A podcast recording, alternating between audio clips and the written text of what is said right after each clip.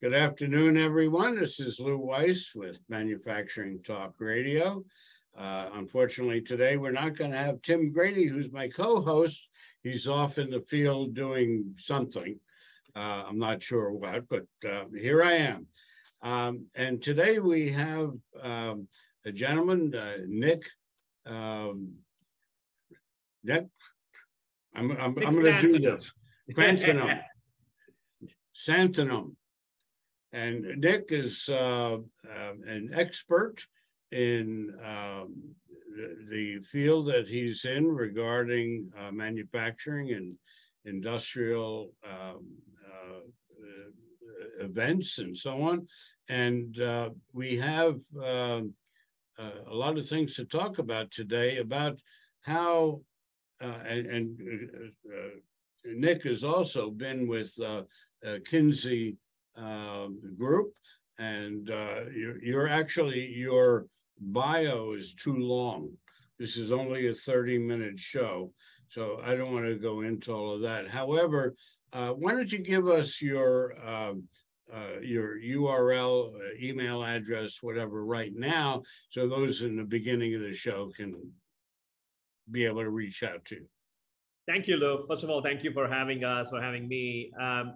I'm from Fernweh Group. Our email, our website is www.fernweh.com.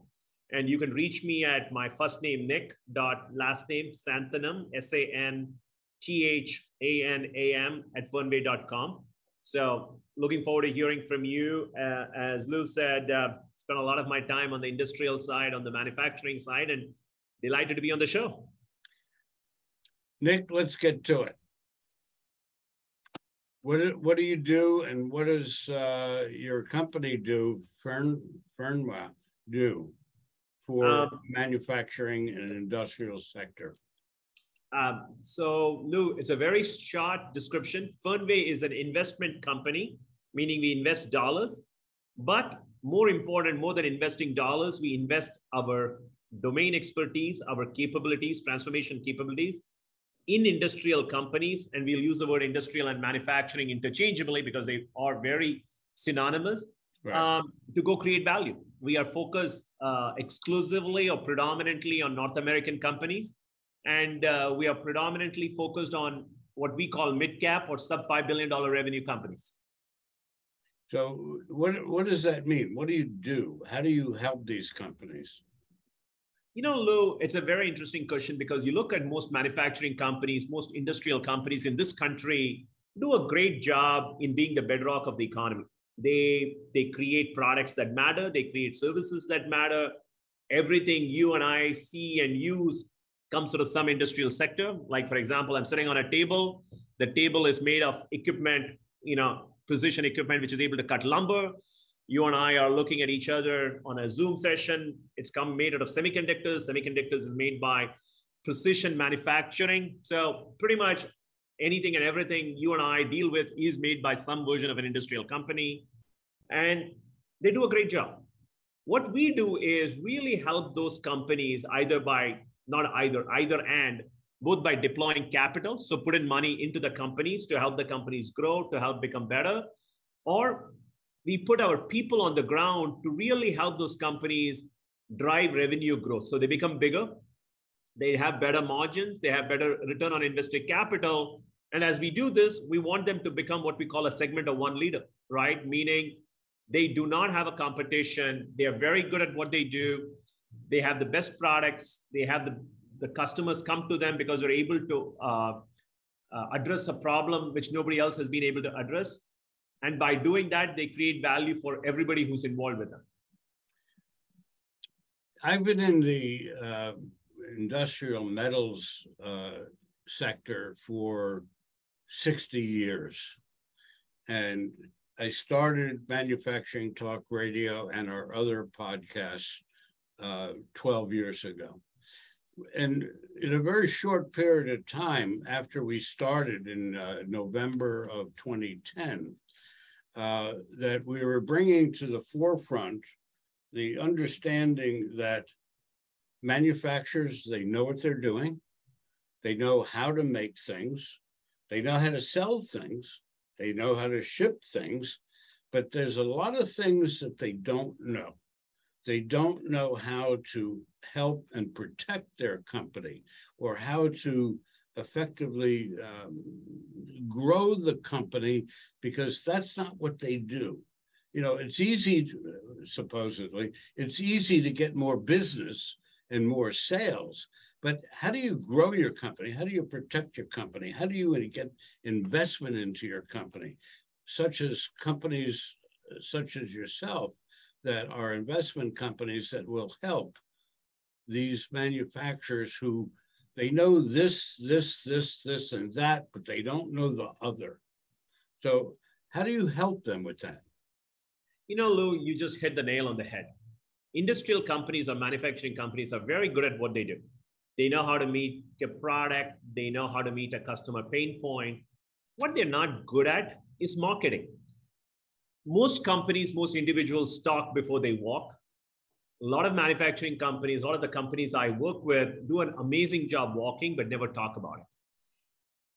And what makes it more interesting, Lou, is a lot of these manufacturing companies are family owned, first generation, second generation, third generation, fourth generation. And what you find is great products, great culture, but they just don't talk about it. And if you don't talk about it, like the old adage, right? If a tree falls in the forest, do you hear about it? I mean, I don't know. And what you end up happening is a lot of these companies, when it's time to go raise capital or want to raise, you know, get new talent to go to a new market, it's like, Lou, who? And so that I genuinely believe what we do a great job is we understand these companies to really say, okay, what are you good at? All these companies are good at something. What are you good at?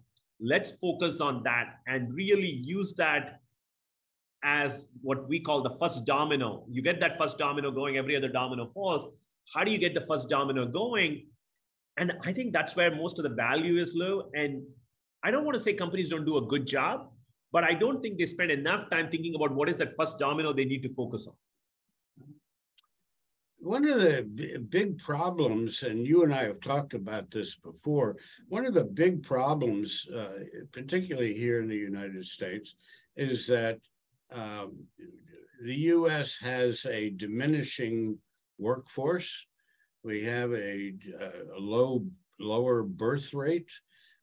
We have people like Harry Moser of Reshoring Initiative, who's spent his last, I don't know, 20 years bringing jobs back to America. But that's all great, but we don't have the people. We've got skill gaps. We've got retirement. We've got the great resignation going on. And we don't have a good immigration policy to bring in more manufacturing like we did in the 1890s. So how is what you're doing interact with that? Are you at all involved in that? Lou, the short answer is yes and no, like everything. I think you are hitting on a very, very important topic, which is labor, especially skilled trade labor, is in massive shortage. Whether it is welders, whether it's electricians, whether it's plumbers, whether it's manufacturing technicians on the floor, you've got a shortage. The flip side is, this is a country still a land of opportunities. There are, it's an amazing, as you can probably sense from my accent, I'm an immigrant. I came to this country 30 years ago. I didn't know that. Thank you, Lou. I've done very well for myself. This country has been unbelievably great to me. And I think this country continues to be great for people who come in, who add value. So I think this is one we have to figure out. How do we, it's not that simple to say there is an issue on labor or there's an issue on immigration or the, it is more nuanced. Put it differently, you got people here, you got smart people here. The question is, if you're a smart kid, you're a 21-year-old kid, you're a 17-year-old kid, do you go to college? Absolutely, go to college if that's what you want to do. But similarly, if you want to go to trade school or convocation school, you should go to that too, because it's a well-paying job. You can do great for yourself. You can put food on the table. You can have a great family. You can be a part of a great community. And I think we need to get that message out today, because we don't do a good job. I don't think anybody does, right? It's like, go to college or you're bust. Well, no, Lo, you can go to college. That's fantastic. You can go to a trade school, which is fantastic. You can pick what you want. They're all different options, but they're not bad options. Similarly, immigration. I don't want to get into immigration. Is immigration good? Well, I came to this country on immigration, so I'm of course going to say it's good. Is breaking laws good? No, I don't think you should break laws. You know, is the current policy of having somebody having to wait for 20 years to get a green card good? No, it's not good. So it's again, yes, no, yes, no, yes, no. Now, I think each one is a nuanced thing where we can't go through a blanket answer and say, this is absolutely the right answer and this is absolutely the wrong answer. I think we collectively as a society, but more important as policymakers and stakeholders, as you and I, folks who have lived in the industry for a long period of time, should really be going for the nuanced answer. You know, as you pointed out, you came from India. I'm second generation American. Both my folks came to the United States in the 1890s from Hungary. And today we have the opportunity again with, particularly in Europe and very pointedly with regards to Ukraine and other countries. And also Africa is becoming a great an employment pool to bring people here. The problem is that in this country, our government, one, does not have an immigration policy. They say they do, but they don't. Point is, how do we bring people here who don't have skills, but they're willing to learn and they're willing to buy into our system?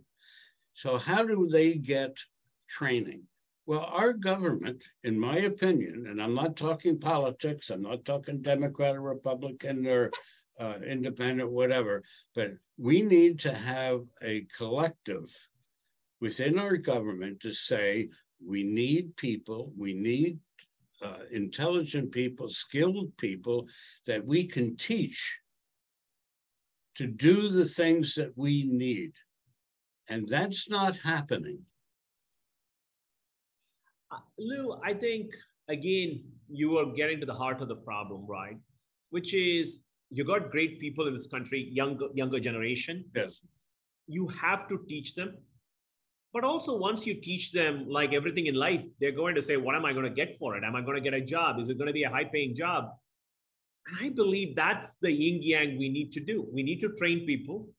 And there are a lot of great institutions, a lot of great nonprofit, a lot of great companies are doing jobs to say, hey, I need to hire an electrician, I need to hire a welder, I need to hire an HVAC person. So I think that movement is starting. I don't want to say it's anywhere close to what it should be, but I feel good it's starting. But I think it's one where we also need to make sure like the demand and supply meet, meaning once somebody's trained, he or she is able to get a great job, they are put, they have a great career path. And I think we have got the pieces, Lou, we just have to put the pieces together. That's true. And Tim Grady, my co-host, and I, we ran into two companies in Vermont about 2 years ago, whose names I won't use right now. But Vermont does not have a great employment pool. So these two companies, and they're big companies, this one didn't have enough employees, that one didn't have enough employees. So the two of them agreed to partner together and create a training program to get people to come to Vermont. Vermont's a beautiful state. There's not a lot of people there, but it's a great, great state. What do we have to do to create a program to woo people in from Massachusetts or New Hampshire or you know, whatever other states are in New England, and get them to come here, and we will train them. So you will train them, I will train them, we'll donate our time and our retirees to train them and so on. And we'll develop our own training program because our government, our state, our federal are not doing their job. So let's do it ourselves. And they did do it. And the only proviso was that once both of them trained and they supplied equipment and they supplied the people and trainers and retirees and so on, that they would not steal employees back and forth from one another.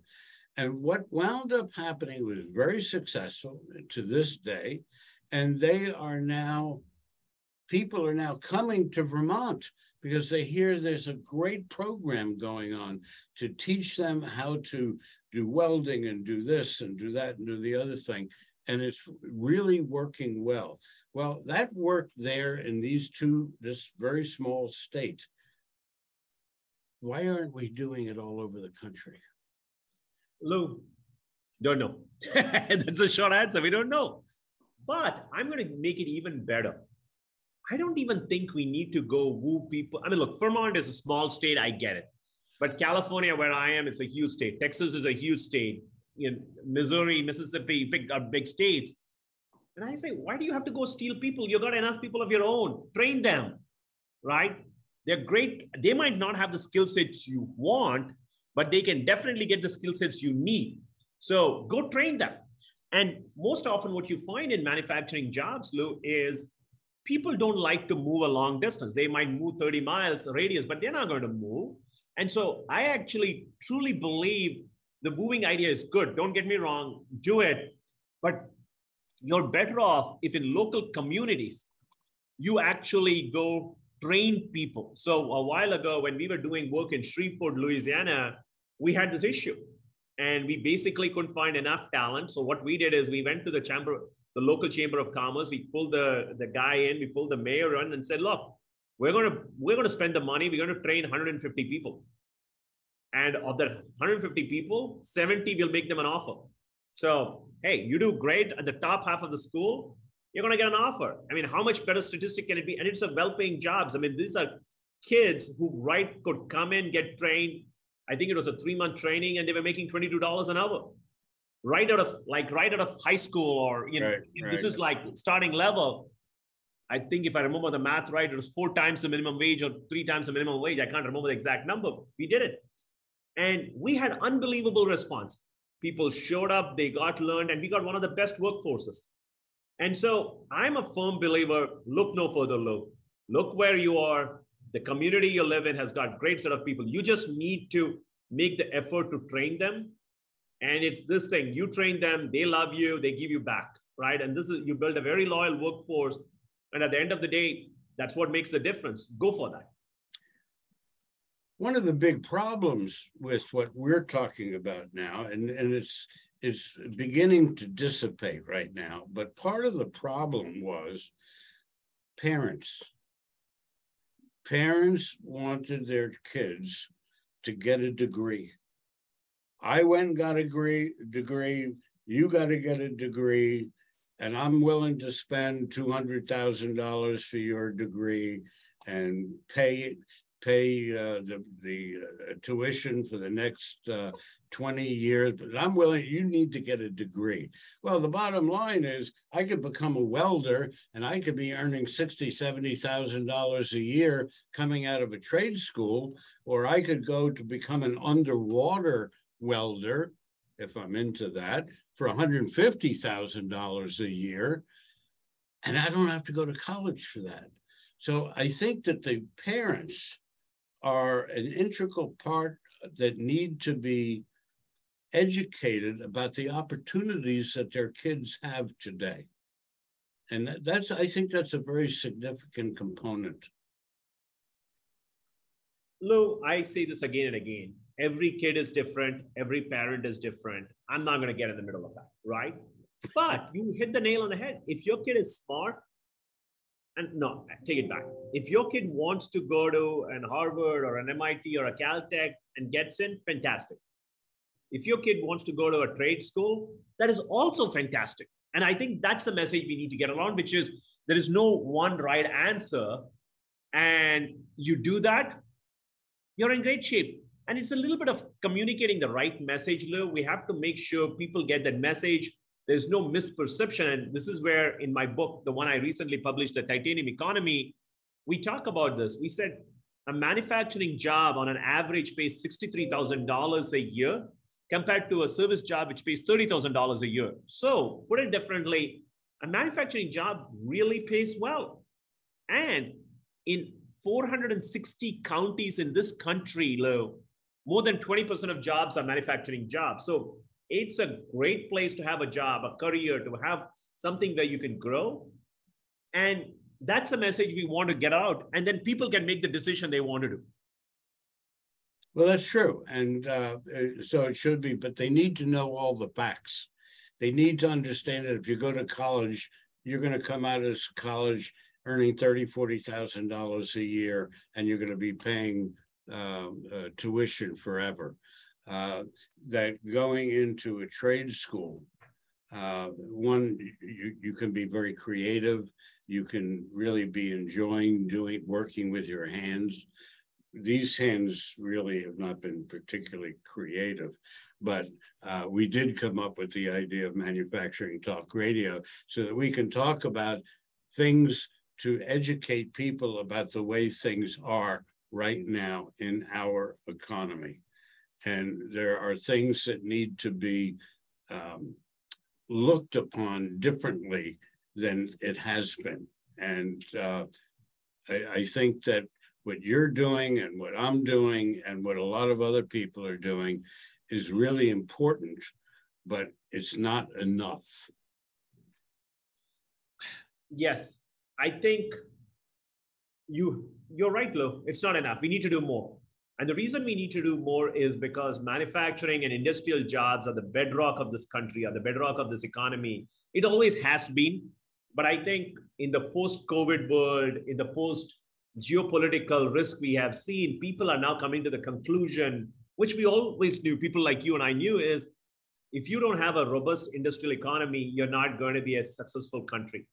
And when that's the case, when people are realizing it and more reshoring is happening, which, as I said, was great to begin with, but it's starting to happen.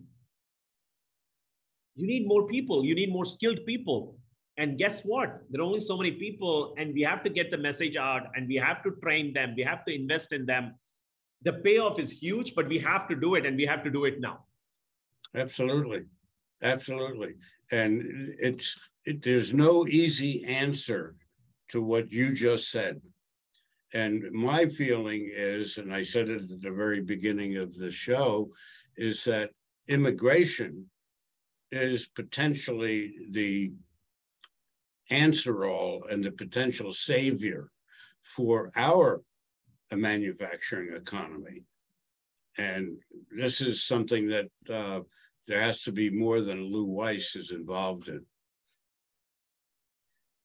But hey, you and I have to make the start somewhere, Lou, and we are the first domino on this. We started, and I hope, other dominoes follow. Well, we hope so. So let me ask you, Nick, and then some parting words. Give us your bottom line on as to what you're doing and what we've been talking about and where to from here. So, Lou, as I mentioned at the beginning, I used to work for a company called McKinsey. I left McKinsey to start Fernweh because I truly believe in this mission, which is manufacturing and industrial companies have a bright future.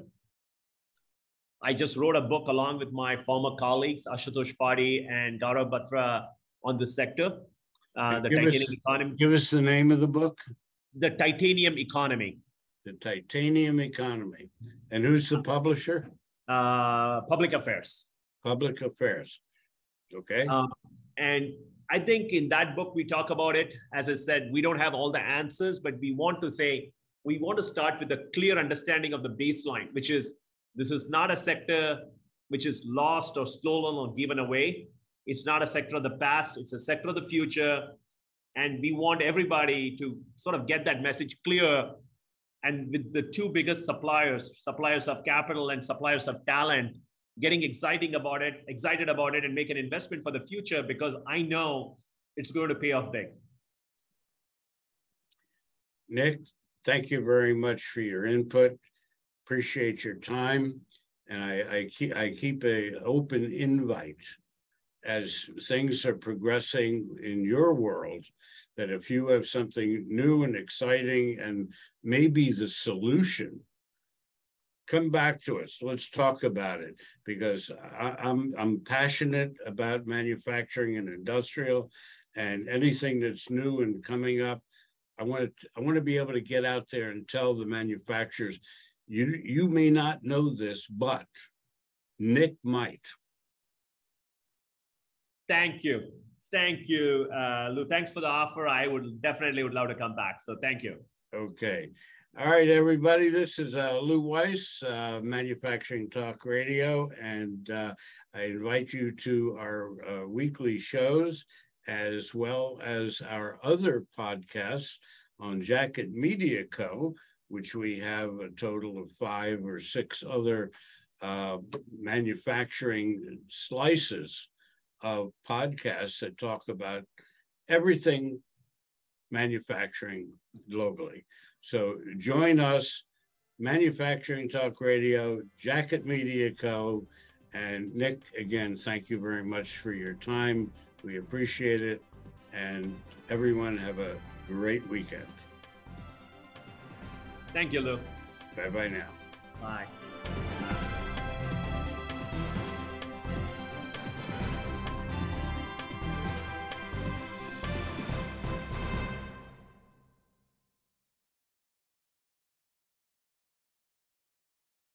This podcast is a part of the C-Suite Radio Network.